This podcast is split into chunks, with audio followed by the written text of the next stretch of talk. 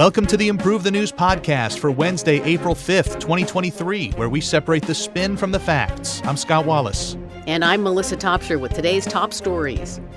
Trump is arrested and appears in court in New York. U.S. House Speaker McCarthy confirms he'll meet with Taiwan's president on Wednesday.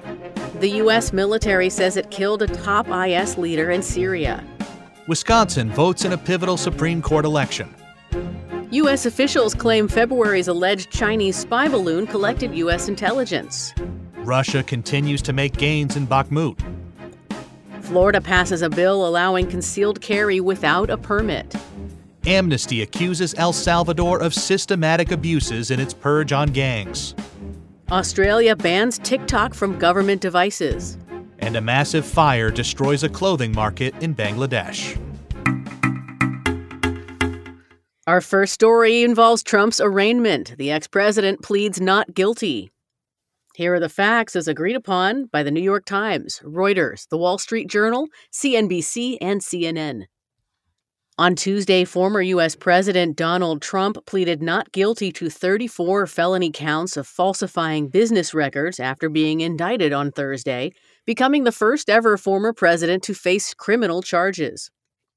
The indictment was unsealed after the former president's plea, alleging that Trump concealed the publicizing of negative information about him in the run up to the 2016 election in violation of election laws. The charges against him, which each carry up to four years in prison, pertain to accusations that he paid two adult film stars to conceal their alleged affair with the former president. His former lawyer has admitted to coordinating payments to the women, but Trump denies the affairs. Neither the charges nor a potential conviction will have a legal bearing on Trump's current presidential campaign because the Constitution doesn't require candidates to have a clean record. New York Supreme Court Judge Juan Merchan reportedly scheduled the next hearing for December 4th. Trump headed back to his Mar a Lago home in Florida after the arraignment, where he's expected to address his supporters later on Tuesday night. All right, those were the facts that our sources agree on, and here is where they diverge. Let's start with our Democratic narrative from Huffington Post. Beyond the clear evidence against him, including his former lawyer serving prison time for facilitating this exact hush money payment, Donald Trump is terrified of this case as he has absolutely no control over the process. His fate is now in the hands of a New York jury, and no bombastic tweet or whining press conference can expel that reality. And here's the pro Trump narrative provided by the Federalist. Each and every criminal case against Trump is as farcical and politically motivated as the next. This spectacle is based on low level misdemeanor charges that Alvin Bragg, who openly campaigned on going after Trump, unashamedly decided to elevate to felonies. The political nature of this case is the same in the Georgia and DOJ investigations. Americans are witnessing their ruling elites rewrite the rules with no fear of retribution. And from time to time, we have statistics based nerd narratives provided by the Metaculus prediction community. This one says there's a 31% chance that Trump will be jailed or incarcerated before 2030. What do you think it was like selecting a jury for this trial? I'm fascinated by that process anyway. Like I, I have a fantasy of a very uh, lame and mundane fantasy of like being in jury duty for some cool trial sometime. I think that would be really fun. Yeah. Um, to have someone who doesn't have an opinion one way or the other on like him or lump him, like one of the most famous people in the world, must be really difficult. That's true. Getting getting getting someone who hasn't been pushed to one side or the other. You know, maybe it's a whole jury of like Unabomber esque recluses that just have no connection to the outside world. Let's hope that's what it is. That sounds like a good sampling of the American yeah, population. That does. That does. U.S. House Speaker McCarthy is to meet with Taiwan's president on Wednesday. Here are the facts as agreed upon by Al Jazeera, CNN, Fox News, NBC News, and Reuters. U.S. House Speaker Kevin McCarthy, Republican of California, is scheduled to meet with Taiwan President Tsai Ing wen Wednesday when she makes a stopover in California during her trip to the Western Hemisphere. The bipartisan meeting between Tsai and U.S. officials was announced on Monday by McCarthy's office, but the statement stopped short of detailing which members of Congress, other than the Speaker, will attend it. Beijing has threatened retaliation and voiced its objection to the meeting, with a spokesperson for its foreign ministry saying the country opposes any form of official interaction and contact between the U.S. and Taiwan. It added that the ministry considers such an interaction a violation of the One China policy. The U.S. acknowledges China's claim to the self governing democratic island of Taiwan as part of its country, but has never officially recognized this under the so called One China policy. Last week, Tsai made a stop in New York, where she spoke at the Hudson Institute think tank on her way to meetings on the island's Central American diplomatic allies, Guatemala and Belize.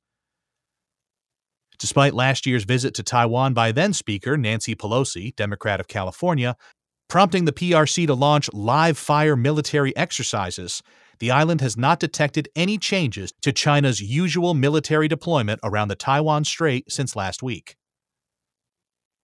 Thank you, Scott, for the facts on that story. We'll begin this round of spins with a pro China narrative from Global Times. China is fully within its rights to respond to any suspected violation of the One China policy as it sees fit. If President Biden wants to engage in better relations with China, he'd be wise to ensure McCarthy tones down or even cancels his meeting with Tsai. Otherwise, China's military aircraft and naval vessels in the region might have to send Taiwan a message. And the anti China narrative comes from the National Review. China has no right to tell U.S. officials who they can and can't meet with, so the CCP propagandists should calm their saber rattling. China's harassment of Taiwan is undignified, and the CCP already looks weak due to hints that its threatened response will be kept proportional to the relative profile of the meeting. If China doesn't want trouble in the region, it shouldn't cause it. And here's another nerd narrative from the folks at the Metaculus prediction community saying there's a 1% chance that China will launch a full scale invasion of Taiwan in 2023. You think uh, Kevin McCarthy and, and Tsai Ing wen were like, your place or mine? I, I lived in San Francisco as a young adult, like my early 20s, and the train stopped running at like 11 p.m. And that was like a huge deal. Totally changes the nature of your This was pre Uber and yeah. cabs in San Francisco, at least in the mid 2000s. It wasn't like Manhattan where you go on the street and a bunch of cabs drive by. There was yeah. few and far between. And also, some people lived on the other side of the bay. Some people lived in Oakland. So you needed to catch that train Oh, Even yeah. if you got a cab, it's a seventy-five dollar cab ride to get over the the, the bridge. So Ooh, yeah, it like everyone's nightlife just depended on. It was like way worse because of that eleven o'clock deciding. Going back to your point, her place or his place or hers. You know, do you live in Oakland or San Francisco, man? Let's figure this out. In our next story, the U.S. military claims to have killed a top IS leader in Syria. Here are the facts as agreed upon by BBC News, CNN, France 24, Syria HR, Arab News, and Sky News. The U.S. military has announced that it killed Khalid Aid Ahmad al Jabouri, who it accused of participating in the planning of Islamic State attacks in Europe in an undisclosed location in Syria via a drone strike. No civilians were reported to have been killed or injured. United States Central Command, or CENTCOM, said in a statement that al Jabouri was a senior leader who developed the leadership structure for IS. CENTCOM Chief General Michael Kurilla said though IS has become degraded since its territorial defeat in 2019, the group is still able to conduct operations within the region with a desire to strike beyond the Middle East. The UK based Syria Observatory for Human Rights, or SOHR, claimed that the strike occurred in the northwestern Syrian region of Idlib. The SOHR also reported that al Jabouri was killed while speaking on the phone as he walked in the open near the place he was staying. A UN report claimed that IS and its affiliates posed a threat to international peace and security in the second half of 2022, and that the threat increased in and around conflict zones in which it has a presence. The U.S. has continued to target IS's leadership across Syria. Last month, Hamza al Hamsi was killed in a U.S. raid, and Abu Ibrahim al Hashimi al Qurashi was killed in February of 2021. All right, thanks for that rundown, Melissa. We have a pro establishment narrative from CNN. It's always good news when an IS leader is killed, as it mitigates the group's ability to conduct terror attacks outside its areas of influence. The U.S. will continue to counter IS and the threat it poses to the world at large. Here's an establishment critical narrative from Newsweek. This operation was an illegal violation of Syria's sovereignty. Though Damascus and Washington agree that IS is a terrorist organization, the U.S. had no right to violate Syria's airspace in order to continue its policy of extrajudicial killings under the guise of counterterrorism. That is very specific. They killed him and reported that they killed him while speaking on the phone as he walked around the open, like in front of his Airbnb or whatever. Right. I guess it was probably not an Airbnb in Syria. It was a Vrbo, but, but yeah. Oh yes, because he Sorry. he had he had the whole thing to himself. That's what a, you know. They don't. He didn't just have a room. It's the whole house. Yeah. right. Okay, uh, he obviously had a Vrbo. Mm-hmm. I apologize. Thank you. Yeah. Wisconsin votes in a pivotal Supreme Court election. Here are the facts as agreed upon by Wisconsin Examiner, Fox News, BBC News, and CNN. Voters in Wisconsin on Tuesday headed to the polls to elect the newest members of the state Supreme Court, with the winner determining the balance of power on the court that's currently split with three liberals and three conservatives. Conservative Justice Patience Roggensack is retiring. Roughly $42.3 million has been spent on the race, the most expensive court race in U.S. history. Liberal candidate Judge Janet Protasiewicz has spent nearly $12 million, while conservative challenger Justice Daniel Kelly has spent about $2.2 million. With divisive issues such as abortion and the drawing of legislative maps hanging in the balance, spending is triple the previous record of $15 million spent on a 2004 Illinois election. Many recent Wisconsin elections have been tight and had national ramifications. One hot button topic is Wisconsin's 1849 law that effectively would ban abortion. Crime has also been a major issue, especially since Protasiewicz has a record of sentencing decisions made while serving on the Milwaukee County Court.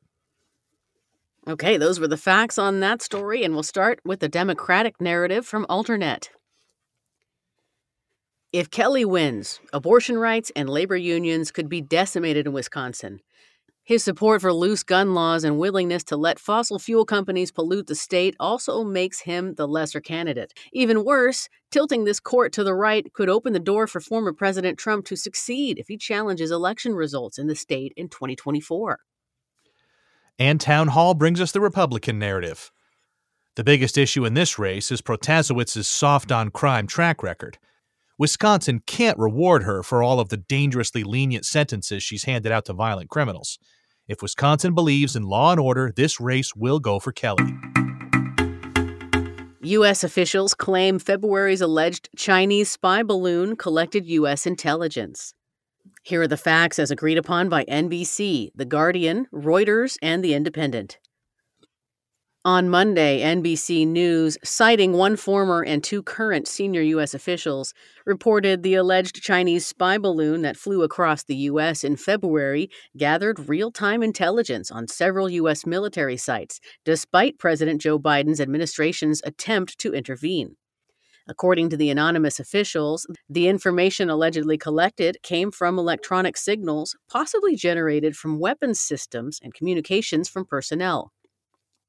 The U.S. shot down the balloon, which was the size of three school buses, off the coast of South Carolina on February 4th, a week after it was first detected.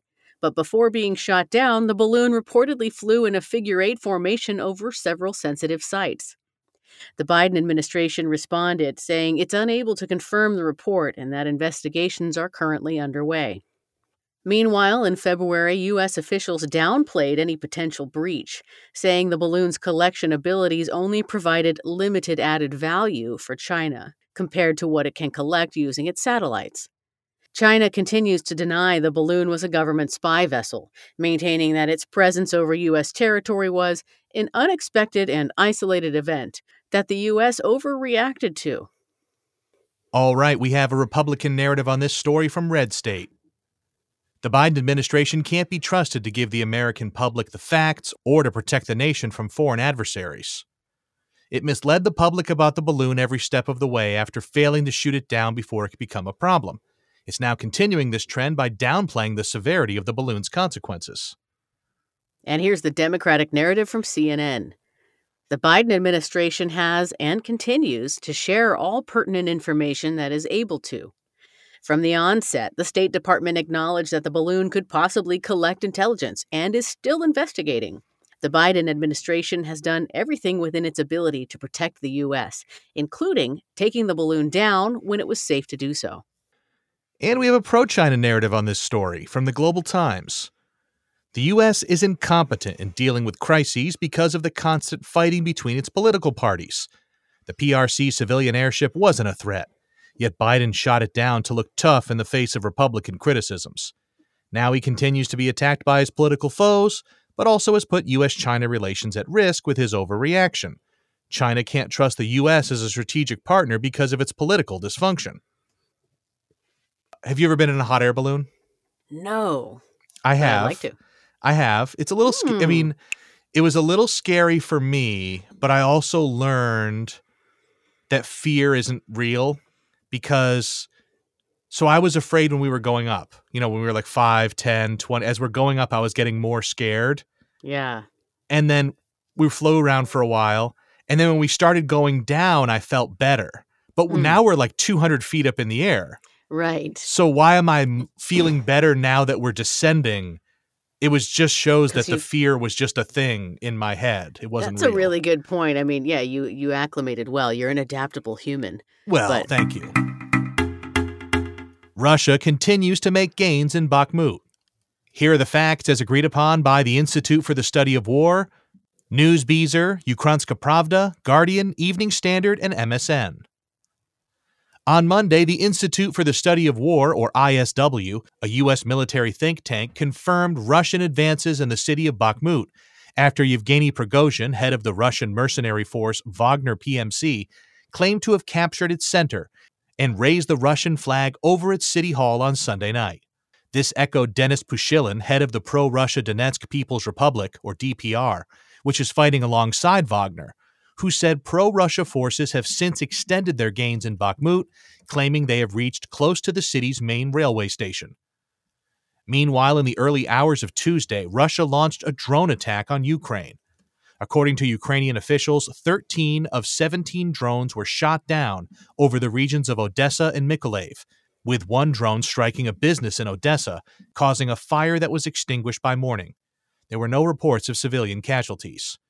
Elsewhere, lawyers for Evan Gershkovich, the Wall Street Journal reporter facing espionage charges in Russia, have filed an appeal against the decision to hold him in pre-trial detention, a spokesman for the Moscow District Court said on Monday. He faces up to 20 years in prison if convicted. Meanwhile, Daria Trepova, the 26 year old accused of blowing up a cafe in St. Petersburg on Sunday, killing military blogger Vladlen Tatarsky, and reportedly injuring at least 42, was charged with terrorism and remanded to pre-trial detention on Tuesday. This came as Maria Lvova Belova, the Russian Commissioner for Children's Rights, accused by the International Criminal Court of illegally deporting children outside of Ukraine, alongside Russian President Vladimir Putin, gave a press conference denying the allegations, saying the commission always acted in the best interest of the children in question. Thank you, Scott, for laying out the facts today on that story. Here's the pro Russia narrative from TASS. Russia continues to make gains in Bakhmut, with all Ukrainian supply routes in and out of the city under the control of artillery fire. It's only a matter of time that Russian forces claim complete control over the Donetsk city. And the anti Russia narrative comes from U.S. News and World Report. Fierce fighting has already been going on in Bakhmut for months, and even if Russia prevails, it will have lost so many men and so much equipment that the result could hardly be celebrated. A Moscow victory in the region might be a symbolic gain, but would provide little strategic benefit in the wider conflict. And we have another nerd narrative, and this time it says there's a 6% chance that Russia will capture or surround a large Ukrainian city before June 1st, 2023. That's according to the Metaculus prediction community. In our next story, Florida passes a bill allowing concealed carry without a permit. Here are the facts as agreed upon by Fox News, Forbes, The Daily Caller, NBC, and The Daily Wire. On Monday, Governor Ron DeSantis signed legislation that eliminates the requirement of a permit to carry a concealed firearm, making Florida the 26th U.S. state to pass a constitutional carry law. The law, which passed 27 to 13 in the Senate and 76 to 32 in the House, allows eligible citizens who are at least 21 years old to carry the weapon without having to obtain a permit or pay a fee. The bill also leaves in place previous background check requirements and requires that those who carry without a permit have a valid ID on their person and readily provide it to law enforcement if asked. Those who fail to provide a valid ID face a $25 fine. The non public event, with only bill sponsors, legislative leaders, and gun rights advocates in attendance, came as a University of North Florida poll showed 77% of respondents were somewhat or strongly opposed to the legislation, a number that reportedly included 62% of Republicans. Meanwhile, the National Rifle Association said it was a NRA spearheaded initiative and that it applauds the decision. All right, should be no surprise we have some diametrically opposed political narratives on this one. Let's start with the left narrative from Tennessee Lookout. The pro gun lobby uses several myths to sway the minds of decent pro gun Americans.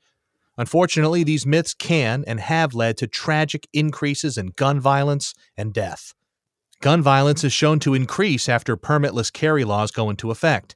The dangers of lax gun laws are understood by most Americans, which is why not only civilians are against such measures, but large swaths of law enforcement across the country as well. And here's the right narrative from Guns America. While any side of an issue can drum up curated statistics to bolster their political arguments, the truth is that permitless carry laws don't lead to an increase in violent crime or murder. Beyond the data, common sense dictates that criminals, by definition, don't follow the law. Constitutional carry doesn't necessarily lower crime, but it does allow law abiding citizens to carry more easily and thus protect themselves from criminals who never cared about the law in the first place. El Salvador is committing human rights abuses in their purging of gangs. Here are the facts as agreed upon by Al Jazeera, Amnesty International, Common Dreams, the Manila Times, BBC News, and El País. Amnesty International on Monday published a new report alleging that El Salvador's authorities have committed systematic human rights abuses since a state of emergency was declared last year. The rights group alleged that the year long war against gangs has resulted in more than 66,000 arbitrary detentions, as well as enforced disappearances, torture, and the deaths of at least 132 citizens in state custody. It also accused the country's government, judiciary, and security forces of weaponizing the criminal justice system to unjustly imprison a large number of Salvadorans, mostly believed to be innocent civilians. Last month, Salvadorian President Nayib Bukele extended the state of emergency, initially decreed for a period of 30 days on March 27, 2022, to curb gun violence, for the 12th time, stating that the measure allowed the Salvadoran population to feel a sense of security. The government also recently opened a new mega prison with the capacity to detain more than 40,000 detainees so as to house gang members who Bukele said will live for decades, all mixed, unable to do any further harm to the population. Bukele's anti gang policy remains popular with Salvadorans, with his approval ratings having recently surged to around 90%. According to government data, the country experienced a homicide rate of 103 per 100,000 inhabitants in 2015. In 2022, it had dropped to 7.8 per 100,000. Our first is a narrative A spin from Bloomberg. The war on gangs has produced an extraordinary change in El Salvador, which recently celebrated a 300 day streak without a single homicide. The emergency decree has reduced violence and proved popular in a country that, over three days in March 2022, reported the violent deaths of 88 people. The state of emergency hasn't violated human rights or suspended public liberties. It has only imprisoned terrorists and reduced high crime rates, making the country safer. And narrative B comes from WOLA, Amnesty's findings and demands chime with evidence of mass human rights abuses revealed through the leak of a government database, including the unlawful detention of children and mass arrests without investigation. Impoverished Salvadorans are being criminalized, rounded up, and wrongfully imprisoned, despite the absence of any affiliation with gangs. The current state of emergency is eroding democracy and civil rights in El Salvador and is being used to further the government's campaign of silencing opponents and independent media. In our next story, Australia bans TikTok from government devices. Here are the facts as agreed upon by Reuters, Al Jazeera, NPR Online News, CNN, and DW. On Tuesday, Australia banned Chinese owned social media app TikTok from all federal government owned devices amid data and security concerns, with Attorney General Mark Dreyfus stating the measure would come into effect as soon as practicable. Exceptions are to be made on a case by case basis, subject to security precautions. Australia is the last of the Five Eyes intelligence partners to implement the social media ban, following the US, UK, Canada, and New Zealand. TikTok has also been banned by the European Council, the European Parliament, as well as the European Commission. TikTok, owned by ByteDance, has repeatedly rejected accusations of sharing data with the Chinese government. The general manager of TikTok in New Zealand and Australia, Lee Hunter, accused the decision of being driven by politics and claimed that the company had previously contacted the Australian government about its security concerns. In 2017, China passed a law requiring firms to hand over personal data to the state if it were deemed necessary for national security. Meanwhile, it was announced earlier this year that Chinese made surveillance cameras would be removed from the offices of Australian politicians, also due to security concerns. All right, we have an anti China narrative from The Guardian. The data collected by TikTok poses a real security risk. While there's no definitive proof that China has used such information, given the current international climate, such a measure couldn't wait any longer. With Australia likely to follow the decision making of the US, there may be a nationwide ban on the app in the near future. And here's the pro China narrative from People's Daily Online. It's the US and the West, not China, that seek to use tech companies for political gain. The likes of Google, Facebook, Microsoft, and Amazon effectively run the global internet, while those who profit attempt to distract the public through baseless accusations that they themselves are guilty of. Once again, the West is focused more on politics than fairness. And there's a nerd narrative from Metaculus. They say there's a 30% chance that the US will ban TikTok nationwide before 2024. There's a guy on TikTok, Nicholas Crown, who does really funny skits how rich people versus really rich people do such and such a thing. It's it's he's both of them, but he just like wears glasses or doesn't wear glasses. Yeah. He and he like the rich person will be like impulsive and petty and greedy and whatever, and he's awful. And then the really rich person will actually be like insightful, kind, even though he's privileged and all these different things. But the thing I like the best about him is that he has this like ongoing narrative. The rich people, the rich person and the really rich person are also like friends. They know each other. Oh yeah. so there's like this whole arching narrative. It's good. Mm. Oh, that's that sounds fun. Mm-hmm. Nicholas That- Crown. What is this called again? TikTok? Mm. Mm-hmm, mm-hmm, mm-hmm. I'll have to check it out. Yeah. Well, check it out while you can. Yeah. Before it's gone. Oh, what will you do, Scott? I have so little. Our final story a massive blaze at a Bangladesh clothing market. Here are the facts as agreed upon by Al Jazeera, The Independent, Guardian, Free Press Journal, and the Business Standard. A massive fire erupted on Tuesday at Banga Bazaar Market, a popular clothing market in Bangladesh's capital, Dhaka, destroying at least 3,000 shops ahead of the Eid festival later this month. Though no deaths have been reported, given that the fire erupted around 6 a.m. before most shops had opened, at least eight people were injured in the blaze, which destroyed Banga Bazaar before spreading to three adjacent markets. The fire was brought under control by 600 firefighters after more than six hours, and about 450 police officers were deployed to maintain law and order and prevent looting. According to fire officials, the market neither had any fire extinguishers nor a fire protection system. The cause of the fire is not yet known. After a deadly fire erupted in the Gulistan unit of Banga Bazaar in July 2018, the Banga Bazaar markets and surrounding buildings were declared dangerous in terms of fire safety the following year. Banga Bazaar is home to the country's largest wholesale and retail market for ready made garments. known for selling international fashion brands such as Tommy Hilfiger. Narrative A comes from the Clean Clothes campaign. Industrial fires are common in commercial places in Bangladesh because of government indifference, lax regulation, and poor monitoring and fire safety arrangements. The nation must develop a credible and accountable health and safety regulation structure and take responsibility for the tragedies that have already occurred. And narrative B comes from BD News 24. It's not the first time a deadly fire has erupted in Bangabazar. Managed by the Dhaka South City Corporation, the market suffered at least six minor to medium fire incidents and was declared risky in 2019. If only businesses and local authorities had heeded the warnings, such a loss could have been avoided. Thanks for listening to the Improve the News podcast for Wednesday, April 5th, 2023. Each day, we use machine learning to read about 5,000 articles from about 100 newspapers and figure out which ones are about the same stories.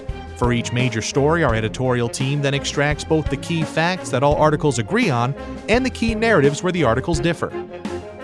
For more information on Improve the News, please visit our website, improvethenews.org. You can also download the Improve the News app on the Apple App Store or Google Play.